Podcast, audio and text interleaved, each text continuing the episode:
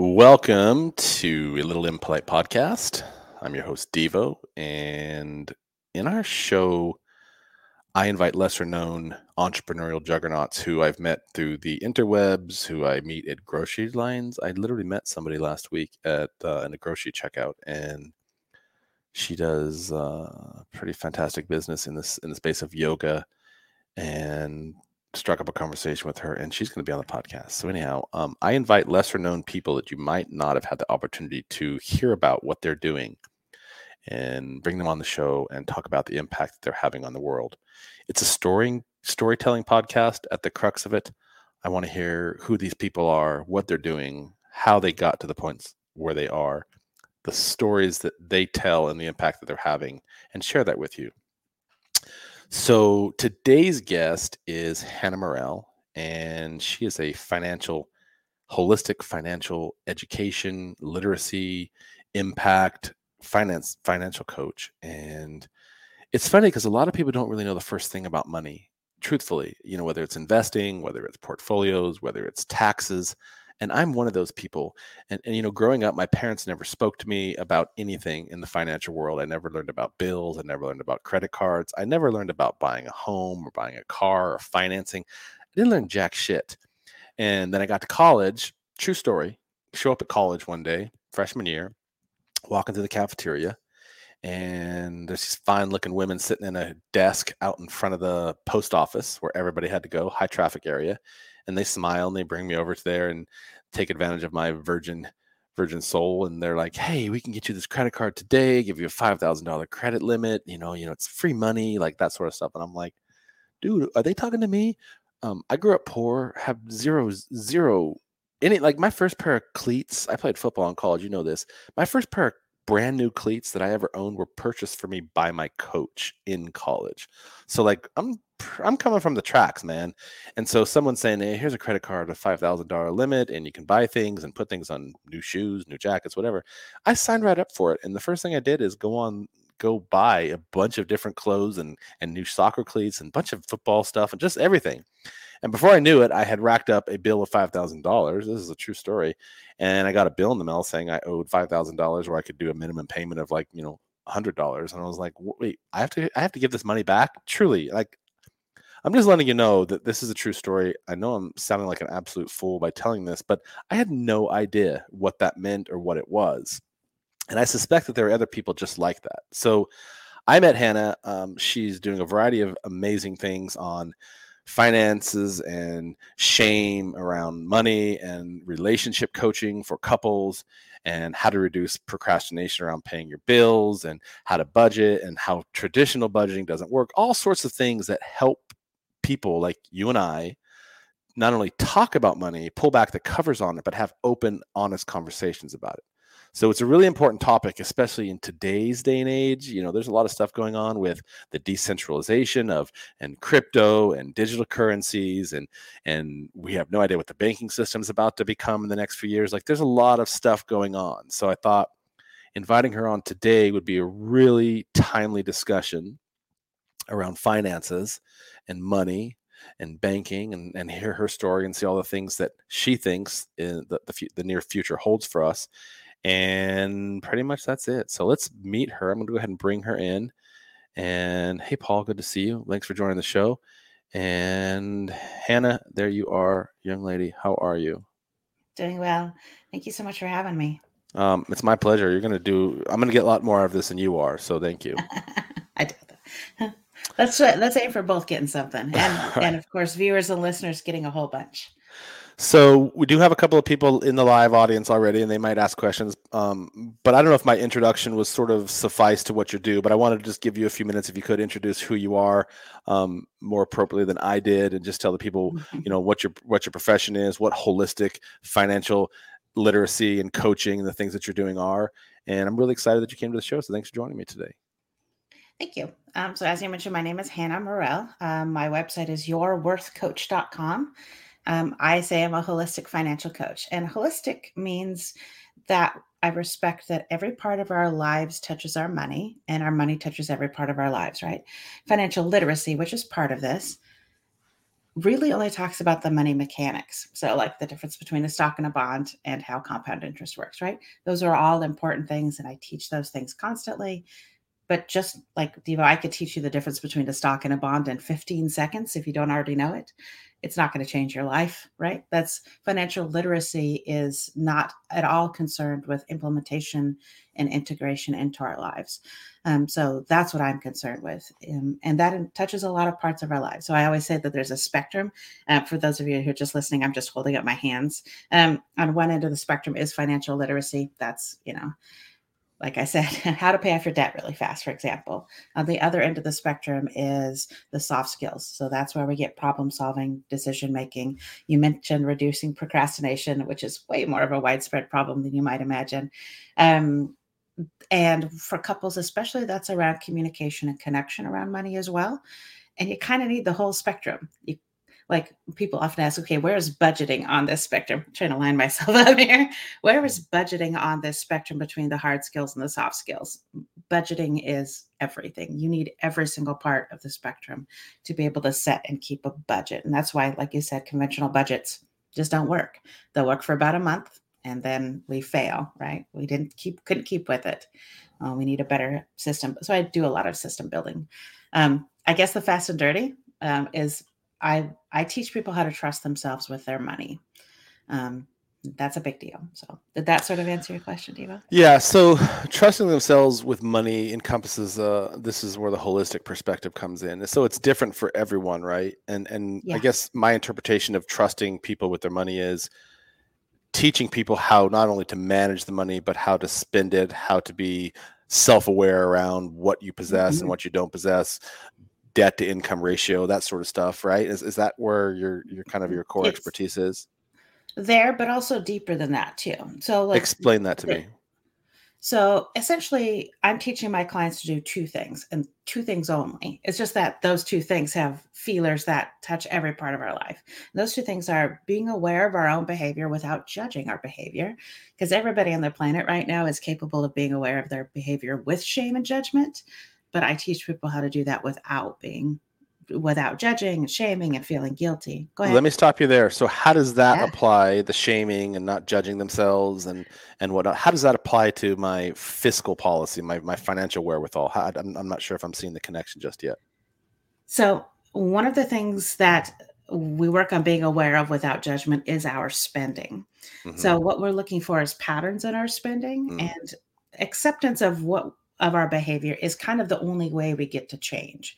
So this is sort of a, a longer term sort of idea that being aware of our behavior, any of our behavior, but in specific our spending behavior, um, is important to be able to change that behavior and, and specifically being aware without judgment. Go ahead. So if I'm a paycheck to paycheck type of guy, I'm not saying that I am, just saying scenario hypothetically speaking.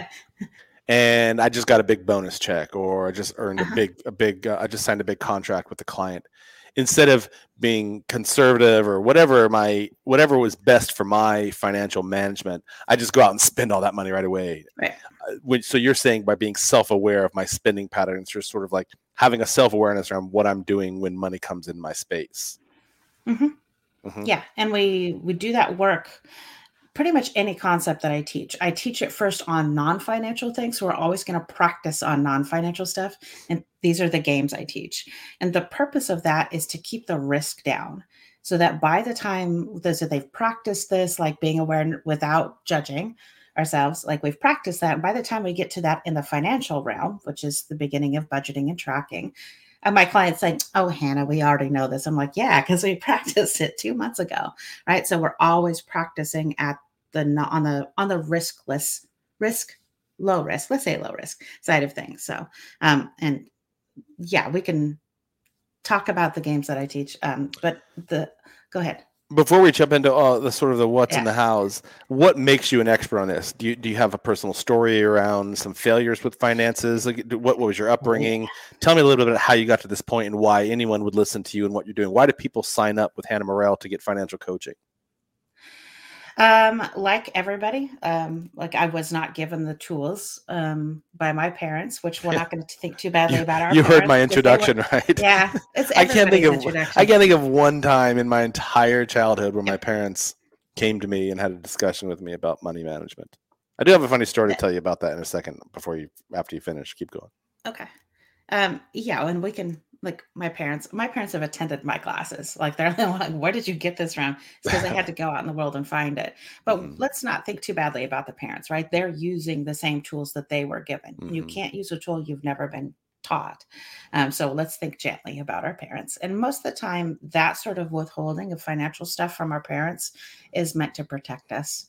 Um, right? It doesn't in the long run but it that is usually their um, intent. Um, did I go ahead? I didn't say anything. Oh. No, no. You were gonna you were gonna tell me your expertise and why. oh, yes, my story. I forgot. I Stay focused, girlfriend. Stay with me here. Don't. That's my job to get lost. I'm the one who normally yeah. goes off on a rabbit hole here. um. So uh, my story is I was brought up, and I'm a Gen Xer, um, solidly Gen X. Um, and I was told there's a couple things you don't talk about ever. You don't mm-hmm. talk about politics, you don't talk about sex, and you don't talk about money. Um, so I, uh, let's go back 10 years in time. Mm, and I have all my entire adult life sort of walked the razor's edge of my finances, right? Like I was absolutely keeping myself up all night doing the math over and over and over in my head. I had a good job, so I was making okay money, not great money. Um, and I wasn't, I'm not a big spender, right? Like, so I don't have fancy shoes and I don't have the slickest little car um, and I don't have big screen TVs. Um, so it was always confounding to me, like, what the fuck is wrong with me? Like, why can't I was always just like two days late on rent, right? Always just a little bit. So uh, I grew frustrated right around my 40th birthday um, and decided that I needed to get my get my ass educated and i did. Um, i reached out to the financial services world which is where most of us will find like the financial literacy side of things. Unfortunately almost all that ends in a sales pitch. Um, and i actually joined that world for about two years um, and found very quickly that that was not what i needed. While i deeply understood you know, they had a great financial education program that, of course, ended in sign here for your life insurance. Um, it was not enough, um, and I was um, I, I was noticing that with my own clients that they were asking me questions that, when I took them back to my leadership, questions like they actually can't keep to a budget. Like, what do I do? And the response was, well, eventually they're just going to have to do what you tell them to do. And that was not what I wanted to do. Like that, I did not want to be that person for another person. So um, I began sort of slyly and secretly developing the curriculum first for myself because I knew that I was missing the soft skills side. Mm-hmm. So I had the, the mechanics, um, right? Like I could do compound interest in my head. That's not a feat. It's uh oh. Where'd you go, Devo? I don't know. It keeps it keeps going in and out. I'm not sure. Sorry. Okay. But I, I heard everything you said. Okay, good. Um, so I had the mechanics, I needed the soft skills, and that took two years to kind of build the curriculum out. And during that two years, I had several, quite a lot of what I call the guinea pigs. So these are like the very first clients; they were unpaid clients. Um, and they i don't think they truly understand how much they impacted and helped me grow grow the the curriculum um, i am forever grateful to them um, and so about two years in, the curriculum felt the, the the growth in the curriculum started to slow down. And growth, the curriculum will always change. It's always going to grow. It's always going to change. It, it has to. Um, but about that that two year mark was when I kind of say that I was in business and took on my first paid clients. Um, and I've been growing ever since. So um, I want to go back to the soft skills piece. Thanks for mm-hmm. sharing that. So tell me exactly what you mean by the soft skills. So you have the literacy down, you got through the financial education that you took, you understood, you know, the difference between stocks and bonds and that sort of stuff. And and, and I have a great understanding of that as well. And I'm an investor and whatnot. But mm-hmm. what does a soft skill comprise when it comes to my financial wherewithal? Problem solving, decision making, communication, um, and for couples, especially communication and connection. Um, it also involves system building, um, which is huge. So, building routines, rituals, um, eliminating bad money habits. I hate to say bad, but eliminating money habits that aren't serving you and bringing in new routines. And the routines and rituals uh, and, and systems must be able to adapt. So, like Devo, your life 10 years ago probably looks pretty different than it does right now. And your mm-hmm. life 10 years from now is going to probably look pretty different as well. So, you have to have a system that adapts and changes with you over time. That's one reason why those traditional pre-made budgets, you know, the budgets that say spend 20% of your income on housing and 10% on savings, whatever. That's why those don't work, is because they allow no change. It makes the assumption that your life is going to be exactly the same every month until the end of time, which sounds horrible, right? Like Junes typically look very dis- different than December's, for example, right? Mm-hmm. And I, as our lives change, we need a system that can change with us. And so, the one of the bigger things that I do on the soft sales side that I do with my clients is help them to be able to iterate and build build change right into the system like ex- expecting the system to change. So, did that answer your question? Yeah. So let's uh, uh, thank you. Yes, it did. So let's let's talk a little bit about a fictitious client, if you will. So you have a client who, and you can just give me an example one if you can. Can you walk me through just sort of high level, thirty thousand altitude? The client comes to you and says, "Hey, I found you online. Look, love everything you have to say. Can you take me through a sort of a high level how you would engage with the client to get them back yeah. on track with their finances. And I, I, specifically want you to address some of these soft skills that you're diving into with the client. And, and give me some examples, like we notice somebody who is a, who whose spending habit is as soon as they get a lot of money, they go and spend it right away, or they don't save correctly, or they're not investing. Mm-hmm. Like, give me hard examples, if you will, of a fictitious client that you may have already worked with. Okay easy peasy. Um, so typically, so I do work with individuals, but I work with a lot, a lot, a lot of couples. So I'm just going to use sort of a couple example. Okay. Um, most of my folks are higher income, um, and they come to me with the shame around like, I make enough money. What the fuck is wrong with me? Right? Like, we're making enough money. We have no savings. We have credit card debt, maybe even a little student loan debt on the side. We've got two kids. We don't think we're like managing money correctly in front of them. Like they're concerned with the same things like we all are. It's like, I'm not modeling good money behavior for these kids. Like, I don't, you know, we only have so much time with our kids. We need to make sure that we present we we are a good example for them. So um, let me interrupt. So their problem is similar yes. to what you gave your gave as an example with yourself is you made a lot of money, but you never seem to have a lot of money, if you will. Like uh, you were always sort of paycheck to paycheck and wondering where the hell did all the money go. And, and I and just I'm going to use me as an example. When I first got out of college, I'm sorry, I just want to interject with this because I can completely no, I can completely confide with this story. When I got out of college, um, I took a, a pretty big deal job for me, which for me was like I was making 75 75k. They gave me a job like straight out of college. I'm like, holy shit, man! Someone's gonna pay me seventy five thousand dollars, but I didn't take taxes into account. I didn't take utility bills into right. account, and I sure as hell did not take any sort of habits into account. And right away, I went out and bought a brand new car, and I bought a new townhome, and like I was just buying things, new clothes. I'm like, and the next thing I know, I was like, wait a minute, um, I don't have seventy five thousand dollars. They only give me a certain amount each month and then they take taxes out. And I was like, wait a minute, my $75,000 when it really comes down to it was about $40, $35,000. So I was like, nobody told me this. So I can, and I was, and I remember, be, I remember literally thinking, and I was talking to my girlfriend at the time, like, I have no idea where all my money is. I, I, I know I'm making a lot of money, but I don't know where the money is. So anyhow, sorry, just wanted to say I that, totally, I totally yeah. identified with that story. And that's especially as we go from making not very much money to making more and more money, there is sort of this promise that we make ourselves like, this is it. This is going to be the thing that makes it so I'm safe and healthy with my money and happy, and I'm going to have enough, right? Finally, have enough. And what we, you, let's forgive baby Devo a little bit here, right? You were acting on the information that you had been given. Like you can't, I expect nothing else from, especially a young person who has a lot of money like that that is going to happen it's predictable. Um, so that it would have been weird if you somehow had been able to not do that. That would have been that would have been atypical. So what i see typically is that they check some boxes like okay i am making this much money and we've got the life insurance and like uh, maybe we have a 401k so i've checked all the boxes and then they like they stand around for a little like okay why is it still SAC though?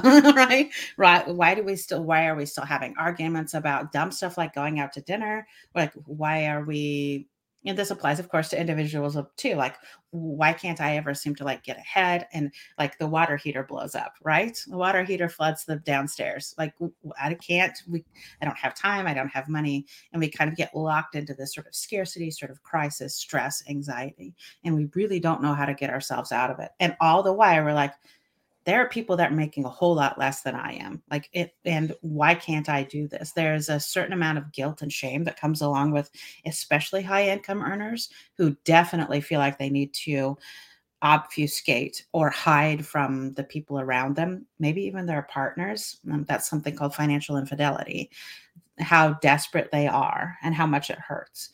So okay so they they're hurting right and they they find me one way or another um so we're still we're still using this hypothetical couple. They've come sure. to you. They make a lot of mm-hmm. money, but they never have enough money to make ends meet, or they're always sort yep. of like squandering their money. So they've yep. come to you and say, "They Hannah, I need your help. Like this is our situation. Take yeah. me from start to finish, sort of what that initial discovery looks like with the client." So I have an info session. It's typically about 45 minutes. And during that info session, I'm asking a bunch of questions and I'm doing a lot of listening. Mm. Um, and I'm listening for a couple things. Um, I don't work with abusers, and it doesn't happen very often, but financial abuse is a real thing. Um, so I'm listening what, what, what, does that mean, financial abuse? Financial abuse is um, it happens in domestic couples, but it's also part of elder abuse. Um, um, it is basically taking advantage of somebody financially. It can even be something as as simple as like removing, like making it so someone isn't able to work like one partner making it so another partner can't work, can't earn, um, can only to like we could talk Devo but for about four hours about financial abuse. Um, so I, uh, yeah, it's taking advantage of somebody else um, financially. So I'll leave it there instead of going off on my next little whoop because I was about to. Um, so I'm looking for that. I'm looking for clients who would be better served by therapy because I'm not a therapist. Um, and I'm looking and listening for, and this is going to sound a little counterintuitive, but I'm looking for how uncomfortable they are. Um, if they're not super uncomfortable, if they're quite certain about them, then they're probably not ready yet. But if they're uncomfortable and they're hurting, and they're and especially with partners, if they're both hurting, um, then we're ready to get some work done. Um, so you're looking for people who are more uncomfortable with the situation because they're in a, a sort of a fight or flight stress situation. Is that what you're what you're saying? Yeah, not quite all the way to like uh, full on anxiety, full blown panic attacks, and that kind of a thing. But that discomfort, the ugh, why isn't this working? Like it always just feels just a little bit off. That little mm-hmm. kink, and like that's what I'm looking for. Um, and that's your ideal client. That's my ideal client. The other ideal client I have, which is like those are folks ready to optimize. Like things are working okay and they're just ready to kick it off right? That my work with them looks very different. Um, but so let's go back to my couple who's just like they have enough income but it's just not clicking. So info session they're able to ask me literally any question that they can think of. Um, i'm asking them lots of questions. Towards the end of the session we talk about logistics. So we're talking about homework scheduling pricing you know how long we work together that kind of a thing. So if, if they're game then we do our first actual session.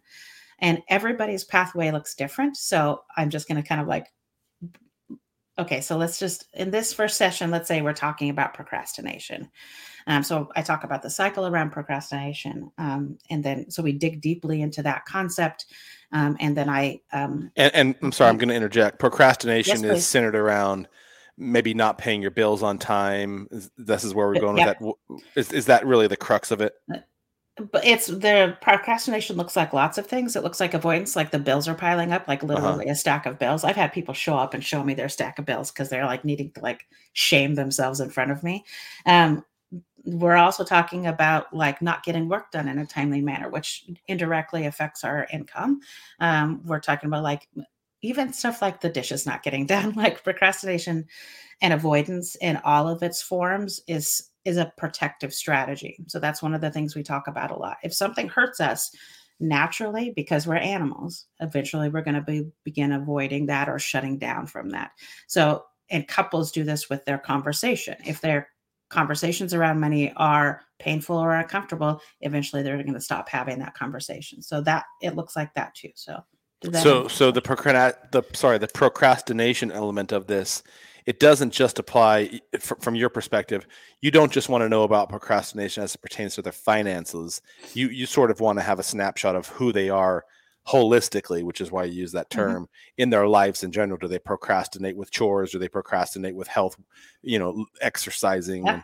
And so it's procrastination in general, and you sort of you have a, a methodology that's able to ascertain that through when you're interviewing with clients. Yeah, uh-huh. and uh-huh. it's most of the time it's not it's not witchcraft. I'm basically just asking okay you know, i'll listen for certain things like they're like things are backing up or i can't get ahead. I never have enough time. I'll tell you devo this is a, a pro tip. If you ever hear anybody say i'm bad at managing my time that's secret code for procrastination. Yeah. Um so i'm listening for those kind of things and then i might gently kind of call it out. Do you feel like you have trouble with putting things off? Mm-hmm. or like you never have enough time and they'll and i'll get a affirmative noise or sometimes they're like, oh my god yes. And then i know that that's probably one of the first things we're going to be talking about. Um, okay so let's say so the first session is always a test drive. At the end of the first because i don't do any coaching typically in the info session. So the first session is an opportunity for them to kind of get an idea about what i actually do. At the end of that first session they can tell me to fuck off right? They can absolutely tell me. I even say, Do you want to continue working with me at the end of that first session? If they say no, then we're fine. We're, no money changes hands. If they want to continue working with me, then we talk about how they pay me. Um, so after that, um, we I am making and they can't procrastinate paying you once you move to that space, right? that and that's sort of a lovely thing. And weirdly, sometimes the the first time that people, either couples or individuals, have had any kind of clarity on a spending choice is the time that they think about how to pay me, because I have several options, and and that's that is an interesting thing for me as coach to watch is watch them think about that and talk about that. And sometimes they need a little extra time. So let's say I'm meeting with them at two o'clock in the afternoon, my time. I say, okay, so tonight by five o'clock my time. Just let me know what you want to do. So I, am pretty gentle. Um, and sometimes people go away and they don't come back for three months. And that's okay too, because that we need to, I need to move at their speed. Um, I'm practicing something called trauma informed and also client centered. So I am meeting them exactly where they are. And if they need to go away and think about that for a little while, then they're welcome to do that. All right. So our fictitious couple really loves you. Yes. They've decided to yes. move forward with it. Give me high level some of the stuff that you start working on right away after you've done this discovery. You sort of have a you have a snapshot, if you will, of, of the trouble spots with mm-hmm. them. And, you, and you've determined, you know, they're they have poor communication, um, they have procrastination, some of the other key buzzwords you've dropped. How do you get to the bottom of fixing those problems? Is this a lot of psychology mm. that's involved, or are you just being very systematic with everything? Both. Um, and uh, um, both. I'm pretty transparent about the what I'm doing with them as I'm doing it with them. So I'll say things like, today I'm thinking about talking about one of two things. I'm thinking we might talk about procrastination, but I also think we could talk about the conversation between the two of you. Um, and we're going to do both of these eventually. So it's not like you choose one over the other. So what would you like to talk about? So usually, and then there's some thinking and some hemming and hawing, and they'll come back with what they, and if they don't have a preference, truly don't, then we will, I'll just go with what I was thinking about. So let's say, let's say we're going the communication route. So I'm going to teach them some small underlying tools. I teach almost all of my clients two tools right out of the gate, no matter what we're going to talk about. Um, it's an awareness tool and it's a communication tool. Um, two different tools. Do you want me to do you want me to teach them to you now? Good. I would love to hear those. Yeah, I would love to hear. Them. Okay. Them. So the first one I teach the awareness tool um, is okay. I'm going to ask you to use your imagination. Um, so come with me, like out. I'm pretending like you're a client. Yeah, yeah. Um, so oh, let's go out into the jungle in our imaginations. There's a scientist, and scientist is observing a wild animal we're going to assume that this scientist is a good scientist. Um, would the scientist be trying to change the wild animal's behavior? If I'm a good scientist, would I be trying to change the wild animal's behavior? I would think not. I wouldn't want to interfere. That's right. So, um, let's say the scientist observes that the wild animal has changed its behavior away from what the scientist considered the wild animal's norm. So the, the, animal has changed its own behavior. Would the scientist try to change the wild animal's behavior back again? Again, if I'm a scientist, I'm assuming that I have sort of a no contact policy as it pertains to the natural order of things. So I'd probably just sit back and just observe. Mm-hmm. And you might be kind of curious, like, mm-hmm. oh, that's weird. I've never mm-hmm. seen that before. Mm-hmm.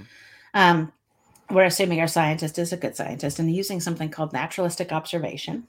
So let's say the scientist um, observes that the wild animal has eaten a large quantity of something disgusting. Would the scientist write down in their notebook, Oh my God, this is the stupidest, dumbest animal I've ever seen. I can't believe how gross and dumb and stupid this animal is.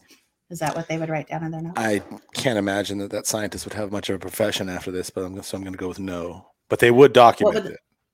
Well, what would they actually document? I think that they would just document the abstract concept that the animal is doing something outside of its normalized behavior and just sort of like we should probably put a, a flag on this to sort of see if this is something that's evolving into something new. Exactly. So date, time, and as cleanly as possible what happened, but no value judgments, right? So no shaming, no judging. So why the heck am I talking about wild animal and scientists? And the, I actually get the face sometimes like, what are we doing right now? Like, especially because this is our typically our first session. So the reason I'm talking about a wild animal and scientist is because I want you to be both. I want you to be the scientist observing yourself from that sort of clinical, sort of distance perspective.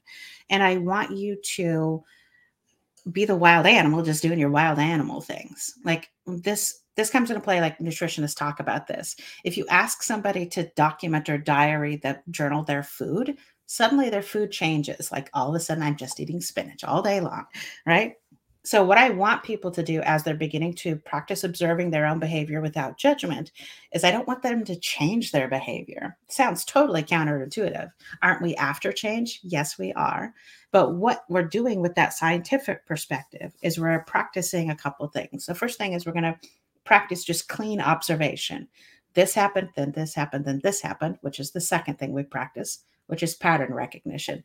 And we are all good at pattern recognition. Human beings are almost too good at pattern recognition. So, first thing was observation. Second thing is pattern recognition. And the third thing that we do is we can do experiments. We can interrupt our patterns. We can try new things. And all of this must be done without punishment or reward. And I think punishments and rewards are something that we try to do to like change our own behavior, and it does not work. And it's not a, not an accident. We don't like like if we punish or reward the wild animal, then we're going to get back fucked up data.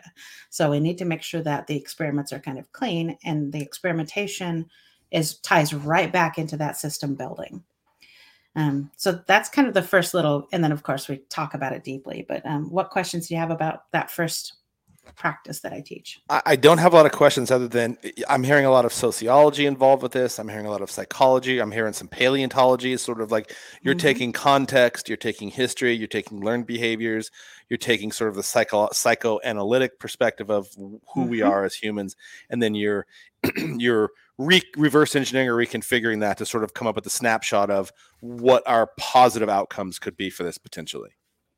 Potentially, yeah. Okay. I'm using something called cognitive behavioral therapy as well. So, um, CBT is deeply built into my curriculum as well. Hmm. So, do you have a psychology background? or Is this all self taught? Um, just totally informal. I am an avid reader, and yeah, yeah, um, yeah. talking about experimentation. Remember, I talked about those first couple guinea pigs. Like this is where I cut my teeth. Um, and if a tool or a concept did not work, I either modified it or pitched it out. So this Frankenstein curriculum has definitely been built over the years um, by me meeting what my clients need. So if it's not working, it doesn't stick around. Go ahead. So, so in a perfect world, uh, let me just back up for a second. Are there more people who do a lot of what you're doing, or are you sort of unique in in your approach? Uh, I, I, would imagine that you get push out pushback using the words cognitive and sociology and paleo. I know these are my words, but psychology. Because I was just having this conversation this morning with somebody. Um, you can't use the word therapy, for example. And what you're doing is very similar. Yeah, and what, but what you're doing is Yeah. very therapeutic in a sense that you're analyzing people's context, you're looking at their patterns, you're observing their behaviors, you're understanding their history around things, and then you're using that to arm yourself with information to help them Mhm. fix the problem that's at sort of the source origin of their financial wherewithal problems in the first place, which is kind of like therapy in a way. So It's do you, do you get pushback from that given that you don't actually have a psychology background you know you're not a therapist that sort of stuff no. no And I no, I don't because I'm I'm doing coaching. So I don't know if you've ever heard of top down, bottom up Mhm. framework between the difference between therapy and coaching. Um, I make that very clear, and I'm real clear with my clients, like when it's time to seek therapy. like we are, or any other. Like my little bubble touches a bunch of other little bubbles. It touches financial services, and it touches therapy, and it touches even like tax stuff too. So as we get closer to that other bubble, um, I'm really respectful of my lane, and I I'm able to say things like, "This is now we're now approaching. We're still okay, but we're approaching a part where like it's time to seek out an, an actual like a, a CPA, right, or a therapist, and and I can help my clients. what, what does that look like sorry what does that look like That looks like so. I give me an example so you're working with Ooh, me Okay. and y- Uh-huh. you're working with me and and you get to the point where like okay I, there, I can't help you any longer. This is something that goes a little bit deeper than I'm qualified. Wh- What what does that actually look like? What is that catalyst that tells you that? That we're not progressing. Um, so there's something deeper systemically involved with Yep. why I'm not able to get to the point where you need me to get to with you. Yeah, exactly. So, and that's, and sometimes I choose to continue. Like I have a pro bono, couple pro bono clients that will never, will never be done working with each other. That's okay. I'm not, I, but I'm still not providing therapy to them. They just have some underlying, they have traumatic brain injuries. So they have some underlying things that means that we'll need to repeat ourselves many, many times. And that's wonderful. Um, but for most other clients, if we're reaching a point where the it's stalling, then I'm pretty darn direct about like I'll I'll flag it. I'm like, we're stalled. We're a little bit stalled right now. I was wondering if we could take a different path. So I'll try a different path, and if that doesn't work, then I'm pretty dang honest about like I don't think that it's it's unethical for me to continue working with you. Um, And how often does you. something like how often? Sorry to interrupt. How often does something like No. that happen? pretty dang rare. In the last four years, it's probably happened twice. Um, I'm pretty dang good at screening my clients really, really well. Mhm. Um, and all of my stuff, like my website, my um, like my Google ads, if they're running, like all of those are also really a screening tool for me too. Um, like I'm pretty darn clear about the fact that I'm a coach, not a therapist Mhm. but I can advocate for therapy. I think therapy is medicine. So I if my clients are also in therapy at the same time, that is fantastic. like we make so much progress. So it's that is magic. Um I feel like we like started talking about 12 things so far, Devo, and we've got like part way through each of them, and then we got it's it's fine with me because I'm all I'm random. But well, um, the problem with our our podcast is that I I really only have an hour, and there's so many things that I want to ask you, and you know, so I'm trying to sort of get a high level sample, Yeah. if you will. It's like going to Costco on a Saturday morning and you have the samples everywhere. samples. Yeah, Yes, and like some of them I like, some of them I don't, but I want to be able to give Not my so audience a lot of the information around who you are and what you're doing. So I'm sort of sorry, I apologize, but I'm just kind of No, cutting into no, spaces. it's okay. Um, I'm so about we'll as random as you can possibly. Go ahead. So let's go back then a little bit just to pacify you. So you have this couple you're working with. Um, you've gotten into Uh-huh. the you've gotten into the counseling coaching phase with them. What does what does a typical session look like? That are they are they, are they scheduled weekly? Are they monthly? Do I come in every week and sit with you Mm. for an hour? Do I is, am I always there with my partner? Give me some high levels on that. What's that look like?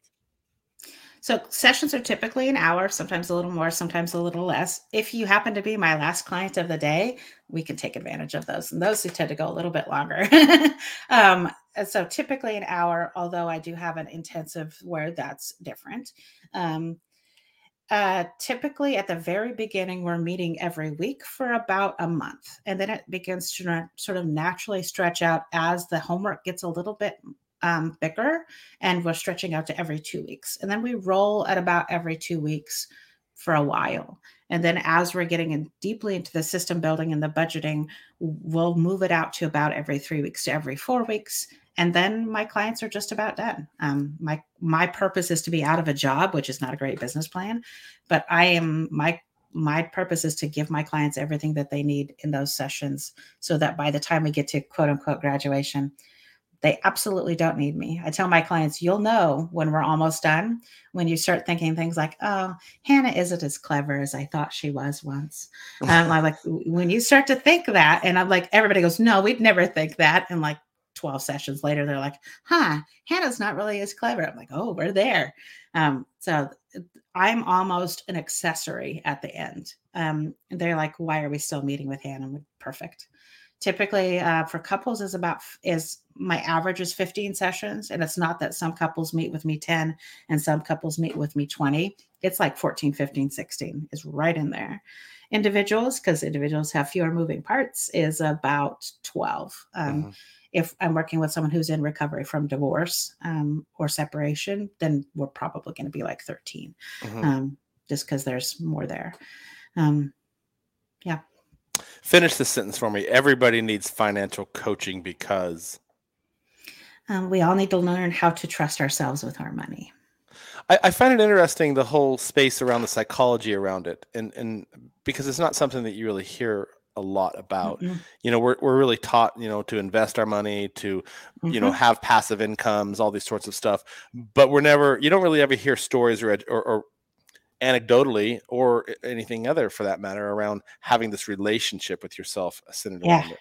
Uh, why is that? Is this something that we're taking on because of the parenting DNA from our parents and from their parents and their parents? Why is there sort of this lack and this gap between the self awareness piece and the conversation around money in the first place? I think that gap is closing, um, but I think it's the there's a lot of traditional wisdom around money that is good or bad based. Like you either making good choices or bad choices, wants versus needs, which by the way is bullshit. And y'all can stop using wants versus needs now.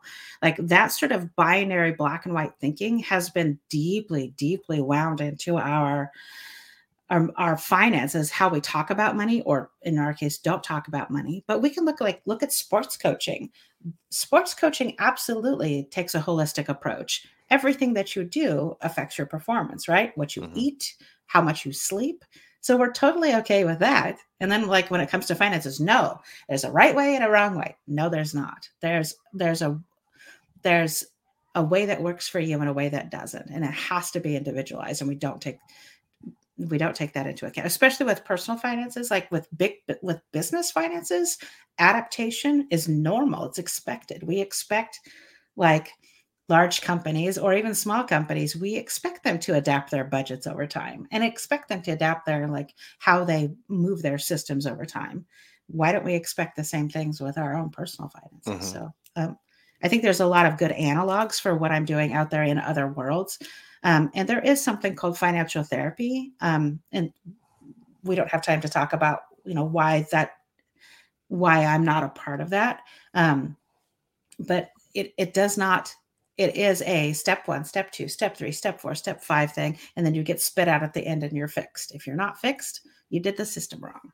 Um, I build systems around people, with people. You mentioned earlier in the conversation that when you're working with clients, there is homework involved. What what sort of homework is involved in, in a service working with you?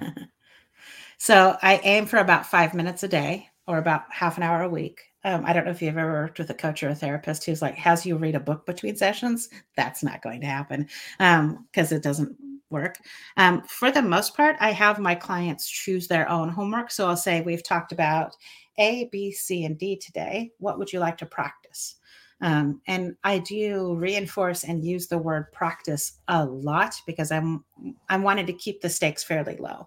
Um, I do occasionally assign homework if I'm gently sort of nudging us towards something. So I might like, I'd like that I would encourage you guys to do this for homework tonight, uh, not tonight, this week. Um, or I, I will give them two homework options. Either of them would be would serve the path that I'm sort of smushing us gently towards. So homework is pretty easy.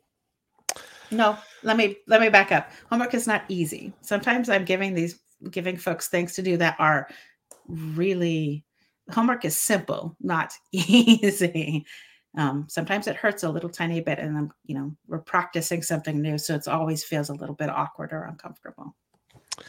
I was uh, doing some research on you prior to the show, and you talk a lot about financial trauma on your website, mm-hmm. and and you've mentioned it a couple of times today on the show. What is financial trauma? How does one how does one get diagnosed with it, or where does it even originate in the first place? I don't think it's a, an actual diag like a DSM diagnosis, um, but it is related to and can be part of other kinds of trauma. And trauma is just basically that long lasting, lingering um, impact of a situation, of a traumatic crisis situation. Um, and financial trauma is unusual because we can do it to ourselves. Um, like we can financially traumatize ourselves, and we do, and most of us do it kind of all the time, like constantly shaming ourselves and that kind of a thing, where we get kind of locked into this sort of trauma. Mm-hmm. Um, we can be financially traumatized by others, like children get financially traumatized by their parents. Um, I'm not sure if, if you qualify for that. I don't want to throw your poor parents under the bus, mine either. Um, but like an example is something called financial incest, which sounds disgusting because it is, um, or it's also called financial enmeshment, or basically like having the kid answer the phone when the debt collectors call. That's considered financial enmeshment. Um, that's trauma. Um, so trauma in all forms is that long-lasting, um, deeply impactful hurt. And, and I can speak from experience. I understand the impact that financial incest can have on somebody, but just explain from your perspective what does that do to a child who's involved in a situation like that and how they carry that forward into their adult life? Um, it they tend to internalize a lot of that, uh-huh. um, so that they make it so it's their fault. So, um, and that's just that's just a, the nature of being a child and having our brains not all the way done yet um, is that we're going to like if mama's sad because of the money and i am talking to the bill collector um, we somehow make it so that it's our fault. So we get failure built into us um, from financial incest um, and we tend to get sort of paralyzed at a certain point or um, and or we can do both. Um, tend to go into the hyper um, hyper individualized hyper individualism perfectionism overwork. You know these are the people who drop dead at 35 from working 80 hours a week right? So yeah all of those can be what i've seen is it comes out of of financial incest and financial financial enmeshment. Um, yeah and it, it happens a lot around divorce and separation too. Go ahead. So uh, I'm going to give you a real life story from myself as a child. Just so uh, I'm, I'm just curious how you would. I'm going to use the word how you would diagnose what my issue was early on. Um, I used to have a lawn mowing uh, business when I was a kid, and you know I was one of the only few younger children. And I think I started cutting lawn around eight years old. Ooh. and yeah, it was pretty cool. And I actually had, I, I had some I had some decent money that I was bringing home. I probably at the peak of my career was probably cutting 20 yards in the neighborhood for me on a weekly basis type nice. of thing. Yeah. So um, anyhow, where I'm going with my story is my dad wouldn't let me keep my money. He would take it from me and he would put it in his desk drawer. And mm-hmm. the only way that I could get that money from him is I had to fill out a a, which I understand now, a bank deposit slip or a bank, um, uh, Interesting. Like a, a bank withdrawal slip from him, and I had to literally write how much money I wanted to take out from him. I wanted to, I had to write an explanation of why I wanted to use the money. And thirdly, I had to write why I thought I was deserving to have the money that I had earned. This is a true story. I'm not making. I can't make this shit up. And I had I, to fill no, out. This, I believe you. I had to fill out this piece of paper, and I had to turn it into him. And he would sit here, and he would review it, and he would like make his d- decision on whether it was worthy or not. And most of the times, it I wasn't worthy of getting the money, and I used to. Oh God! So I resorted to stealing money, my of own course money. You did. Yeah. So I would resort to stealing my own money by not turning in my money, and he would always be like, "Wait, this, you know, last week you turned in three hundred dollars, and there's right. only hundred dollars this week. What happened?" I was like, "Oh, you know, Johnny didn't need, yeah. or Mrs. Graves didn't need her lawn mowed this week. She told me I could just have the week off." And so I was like, and I started looking. I'm going somewhere with the story, so I started thinking. I believe it. As, as an adult, um, I started re- realizing that, that a lot of the behaviors of my adult life were sort of manifesting themselves from behaviors that I had learned as a child, mm. and and I never put the connection together. Uh, you know, growing up, and then you know, speaking to therapists and business coaches, like you sort of start to have like somebody yeah. reading your jar from the outside, right? And it's like, Um, holy shit, you're uh, absolutely right. I had no idea. Yeah. so, knowing that story, and I'm telling you this as a client for the first time, what, what's your diagnosis for that, and, and how would you approach me dealing with if I, assuming I hadn't dealt with it yet, how would you, as my financial coach, have me address a situation like that? So I don't diagnose because I'm not a therapist. I know. Um, yeah, yeah, so. I get it. so I was told not um, to use those words all the time, but I'm like, whatever. We're just having a conversation. So I know what is it. Um, I I would uh first I would kind of ask if they so i'm big on consent. And that is something that your dad was not practicing although i can probably appreciate what he was trying to teach you as an eight year old but what you did is the predictable normal outcome. When we are restricted this is actually what i would say to my client by the way not to eva when we are when we feel restricted manipulated when we feel that we have choices taken away from us all living creatures, when they feel that sort of restriction and threat, because that's what it is, are going to do one of two things, if not both. We are going to rebel or we're going to be resentful. That is a normal functioning human brain, right? So your stealing the money was the normal reaction. That was a healthy reaction to feeling that um feeling that being being cornered, right? And feeling that like that understanding that i'm going to be i'm going to be a failure at this where you you did perfectly. I could absolutely see an eight year old anybody doing that and and then you know parent wondering why the heck that went off the rails like of course. So what what i would work with um, of course i would give a couple options and start fairly slow is some ideas around how to build some resilience around money and it that mostly is going to be gosh, I don't know. Let me pause you. Let me pause yeah. you. I guess I, I want to be clear on my question. So, yes. assuming I don't know and I'm not introspective and I haven't gone through therapy and I haven't sort of figured out my situation and the, the effect that those mm-hmm. sort of mm-hmm. behaviors had on me as an adult. If I were to tell you that story for the first time and I hadn't yet figured it out, how would you, without using the word diagnose, say, okay, based upon what I heard you say, I would imagine that that's manifesting itself in your adult life in a variety of what types of ways? Like, what what's that interpretation around that? What would I potentially be doing because of that exercise? First, I'm going to ask some more questions, right? I'm going to I'm going to dig even more. And what I love about human beings is that, for the most part, we're able to process through this stuff. So my job first would be to ask some open-ended questions like, seriously, tell me more about that. And then I would say, like, how else do you think that's affecting you? Right. And I let people talk, talk and talk and talk and talk. And like just like you did, um, you pe- most people can move themselves through that, which is important because then they have ownership over it. And I'm not like expounding and like saying anything wise, right? It's not important if I'm wise. It's important that people have that introspection. Um, then we're probably going to begin working on some actual tools. Um, so I would probably be first looking for a- awareness, like like maybe in this next week one option for homework might be maybe in the next week i'd like you to like just make a note of how many times that story pops into your head mm-hmm and the just the beginning to be aware that that is still with us after all of these years is important. Um, and then we begin to naturally notice patterns. Like i thought of that that story and then my behavior was blank or this triggered that story and then for the rest of the day i felt like shit. Like noticing those patterns is is really really really important. And this is where like the, we're we're then if we need to we can we can talk about the impact, right? How did that impact you? How is this impacting your decision making now? Like, and if it's like the if it means that I'm hoarding money, which is one of the things that is also a scarcity sort of thing, like spending money too much but hoarding money too much. If this, if you, if this um, theoretical you um, is hoarding money, then we can begin to talk about some some tools around um, trusting ourselves around that. And I'll I'll be honest with you because this is I'm working on super limited information.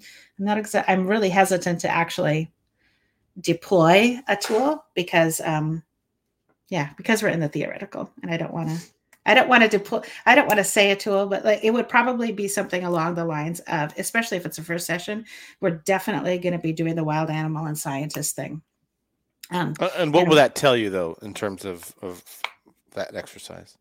The wild animal and scientist, it, yeah. it just begins to to track some awareness of things, um, and that that all by itself is enough of an interruption. If we need to do an interruption, we can certainly do that. Like occasionally I'll have people like I've got some bands coming in too. Like you you move the like little awareness band, like every time you think about that, you would move it from one wrist to another. And we're not punishing, we're not rewarding, we're just sort of marking it. We're just sort of being aware of it. I don't think we are as aware as we think we are of the internal language that we have with ourselves that that affects how we behave and how we use our money. So, like somebody with your story, which is weirdly not co- uncommon, unfortunately, um, is like is that the little eight-year-old boys whose father stole their money from them after they mowed lawns? Not exactly that story, but you'd be surprised how much like I need to connect with these people.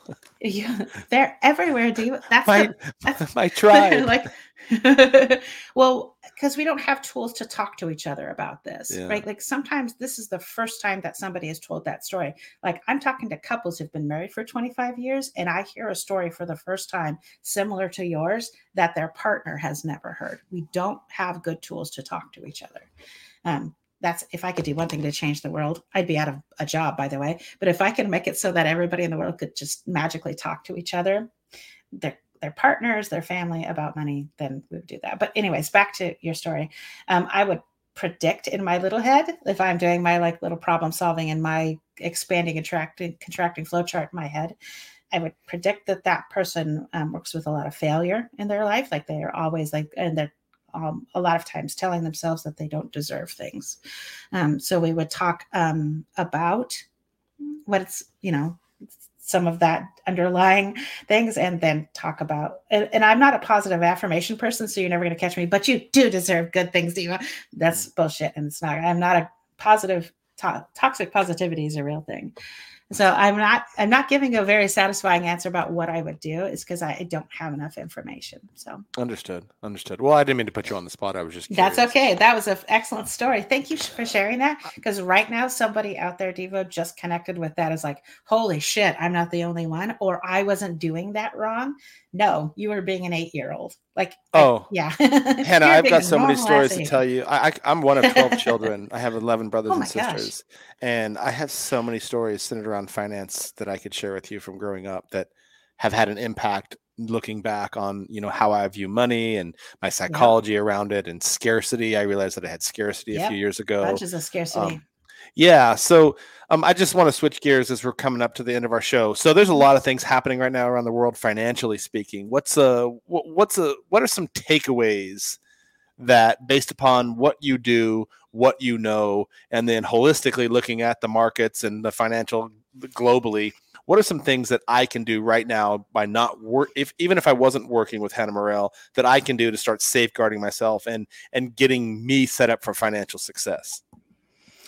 Um, on the soft skill side would be to practice that wild animal and scientist. Practice observing your own behavior without judging it. Um, and it's hard. Like it's that is not an easy thing to do.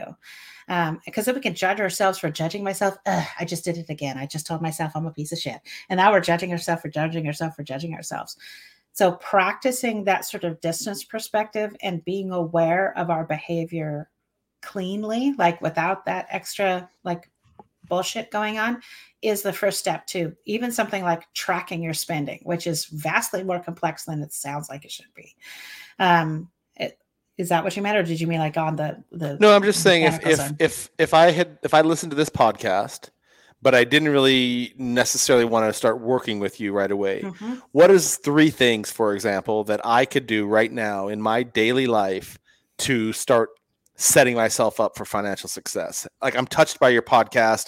I realize that I may not be completely I may not be completely congruent with where I'm going with my money, and I'm, mm-hmm. I'm, you know, I recognize some patterns, etc. So I'm saying, are there three things that I could take away from this podcast today with you? You know, I heard observing my behavior, so I've observed my mm-hmm. behavior. I see that I spend my money as soon as I get it.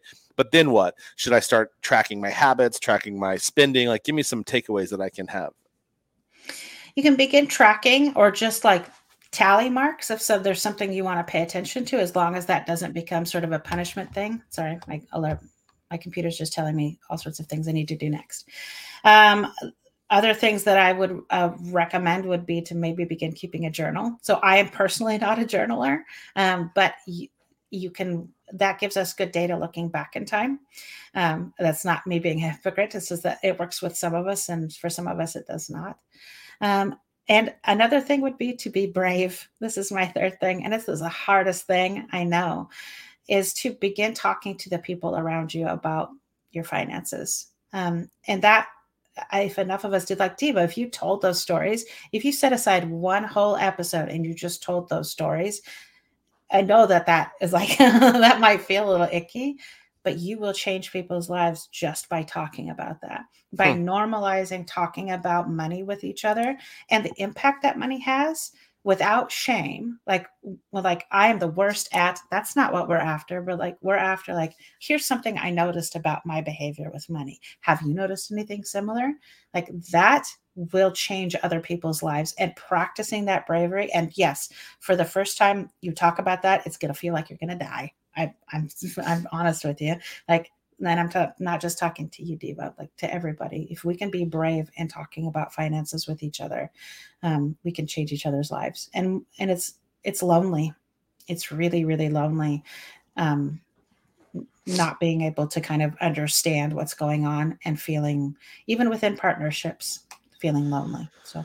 What I hear you saying is that we're going to have to have a second show where I tell my stories and you diagnose without diagnosing what my problems are and how I can solve them. I would love to see just a show of you just talking too. But yeah, absolutely. I, I have so be, many stories. It'd be, I would be, be like, super how honest. Is this, how is this dude even functioning today? And, uh, I and again, like there's a lot of us out there who are, yeah, shouldering a lot of that in a lonely way, and that's that's difficult. And and this talks specifically about like our holistic approach like every single part of our lives touches our money and our money indirectly or directly touches every single part of our life so yes i would be honored to do that but i think just you talking would also hmm. be a healing thing for for you if um but i well, appreciate you. that takes some bravery so all right so hannah morell is my guest today. A really good conversation on finances and money and the psychology and the trauma of of finance that we hold on to based upon our experiences, you know, our history, etc. Um, the best way to find you is on your website. I'm assuming yourworthcoach.com. Is that correct? Yourworthcoach.com. Yep, Y O U R. And I'm going to have um, a freebie up on the website if you go to yourworthcoach.com forward slash um, impolite i'm going to have something there for your listeners. Not not right away. You guys who are listening live on linkedin not immediately. Give me a so, so maybe when we maybe when we launch the podcast we can do it that the, way. the podcast yeah that'd be great. yeah, that'd I'll, be great. yeah i have something for you there so. Okay great I enjoyed the conversation. I think that there's a lot of takeaways for me personally that, um, you know, I've been working on myself for a while now, just sort of self awareness, introspection around my past behaviors and learned behaviors and how they affect who yeah. I am as an adult today. Um, finances is something that I'm really kind of focused on in the last year or so because I realized, like I said earlier in the show, that um, I have I have scarcity because of my upbringing yeah. and what I was told and what I was taught, and money was evil and money was dangerous, and you should not want money because money is money's from the devil, like all these sorts of things, and like, oh my god, so yeah, crazy, like crazy stuff. What's crazy to me, and and I've still just can't quite comprehend how it works, is you know, as children we take we're sponges, right? So we take all this mm-hmm. information that's thrown at us from our peers, from our friends, but most importantly from our parents. Those are these learned behaviors that we take on. And then we hold on to these forever if they are not addressed.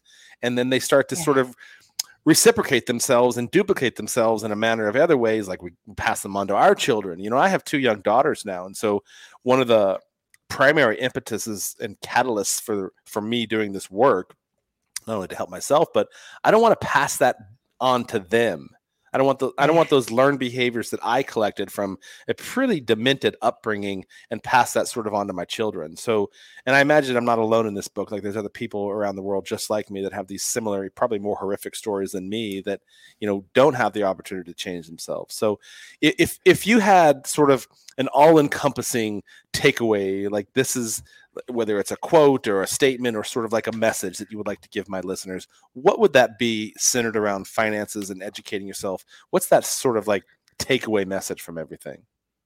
Oh dear, that's a good one. Um, probably that you're closer than you think you are. Pro- a lot closer than you think you are.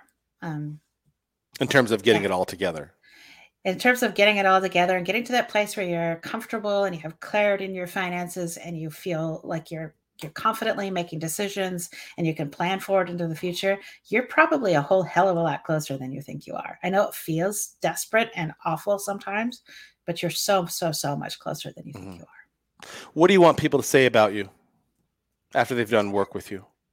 Oh, after they, I've just in general that I, I tell a mean dad joke. Um, um, I kind of want to disappear. I like uh-huh. I want to be sort of inconsequential at the end of our work together. I want them to have full ownership of what they're doing. Mm-hmm. Um, I want them to think well of me, and I'll do like six month check ins with my past clients.